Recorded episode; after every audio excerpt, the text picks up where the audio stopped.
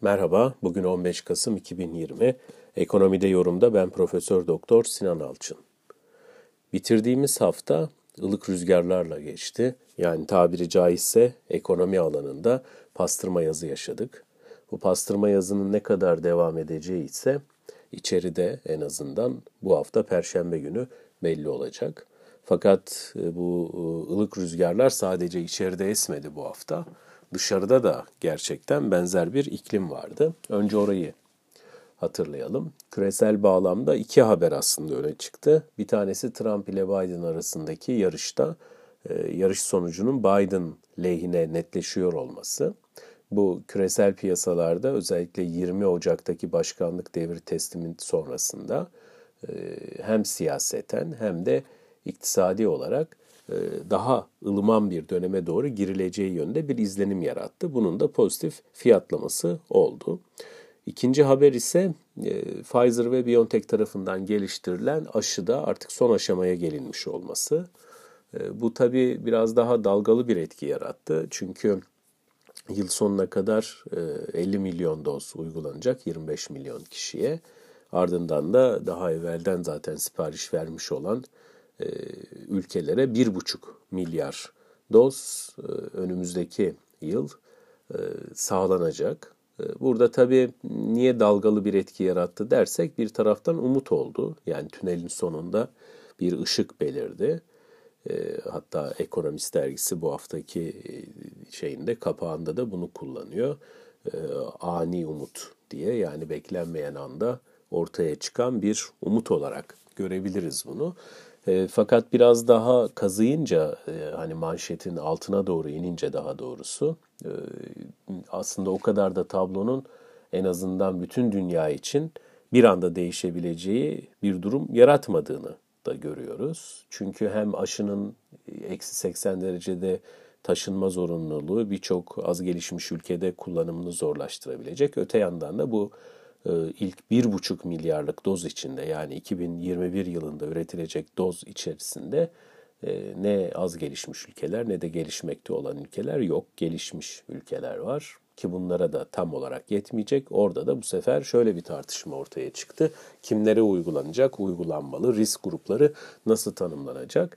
Bir yandan da tabii bu pandemi döneminde özellikle e, tırnak içinde söylüyorum uçuşa geçen teknoloji hisselerinde de e, bir süredir e, kademeli bir e, aslında hani ani bir balon patlaması değil ama kademeli güç kaybı zaten ortaya çıkıyor. Nasdaq'ta bunu görüyoruz özellikle. Bunun devam ettiğini gördük. Muhtemelen önümüzdeki dönemde de benzer bir hareket görebiliriz. İçeride de e, baktığımızda yine bu haftayı gerçekten ılık rüzgarlarla geçirdik. Geçen hafta hatırlayacak olursak önce Cumhurbaşkanı tarafından Merkez Bankası Başkanı görevden alındı. Yerine eski Maliye Bakanı atandı. Bir gün sonrasında Hazine ve Maliye Bakanı istifa etti. Onun bir gün sonrasında yerine eski Kalkınma Bakanı Lütfü Elvan Hazine ve Maliye Bakanı olarak atandı. Ardından Naci Ağbal önce daha sonra Cumhurbaşkanı ve daha sonra da Lütfü Elvan tarafından yapılan açıklamalarda Türkiye'nin yeni bir ekonomik modele doğru e, geçmeye çalıştığı, yani daha piyasa dostu, yine swap piyasasındaki e, sıkışmayı da çözecek, yatırım ikliminin iyileştirilmesi için e, hukuk alanında reform yapacak bir ülke olduğu yönünde de bir kamuoyunda intiba oluşmaya başladı. Bununla ilgili tabii bir sınav var. Ee, bu kısa bir sınav ama etkili bir sınav. 19 Kasım'daki Merkez Bankası Para Piyasası Kurulu sonrası açıklanacak ee, faiz oranı, politika faiz oranı. Böyle ifade edelim çünkü faizi artırdı mı? Geçen ay aslında artırdı. Geç likitte penceresini yükseltti Merkez Bankası ama faiz deyince tabii belki onun için net ifade etmek lazım. Politika faizini kastediyoruz. Yani bir hafta vadeli repo borç verme faiz oranı.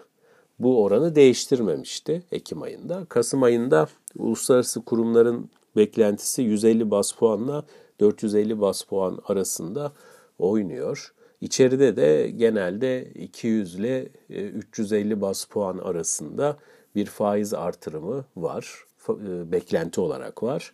E, fakat hani bunun gerçekleşip gerçekleşmeyeceğini Perşembe günü e, göreceğiz. Naci Ağbal'ın geçen haftaki metninde tabii e, şu vardı aslında. Hani faiz artırımı veyahut da artırılmamasından ziyade e, daha fazla açık iletişim politikası uygulanacağı ve e, önceliğin fiyat istikrarında olduğu vurgusu vardı. Bu Murat Uysal yönetimindeki Merkez Bankası'nda biraz cılızdı. Esas itibariyle bu perşembe tabii bir sınav ama her şeyin sonu değil ya da her şeyin e, başı da değil. Dolayısıyla bu bir sınav, önemli bir sınav. Bunun sonrasında bakacağımız şey şu olacak. Gerçekten hukuk reformu e, ortaya çıkıyor mu ya da hukuku da aşkın biçimde adalet e, ve özgürlükler alanında ne tip uygulamalar yapılıyor. Öte yandan da fiyat istikrarının sağlanmasına dönük gerçekten Merkez Bankası kararlı adımlar atabiliyor mu? Hazine ve Maliye Bakanlığı da 83 milyonu daha fazla kapsayacak biçimde e, çalışma barışını, iş barışını önceleyen e, bir politika izleyebilecek mi? Daha da önemlisi içine girmekte olduğumuz ikinci dalga muhtemelen de bahar aylarına kadar sürecek bu dalgada acaba birinci dalgadan daha farklı e, bir yöntem izlenecek mi? Neler izlenecek? Bunların hepsi e, açıkçası önümüzdeki döneme ilişkin gerçek durumu ortaya koyacak. E, dolayısıyla böylesi bir haftaya başlıyoruz. Yani hem küresel bağlamda genelde olumlu fakat biraz karışık. İçeride ise en azından hafta ortasına kadar büyük ölçüde olumlu geçecek, ekonomik olarak olumlu geçecek ya da beklentiler, ekonomik beklentiler bağlamında olumlu geçecek bir haftaya giriyoruz. İyi haftalar. Müzik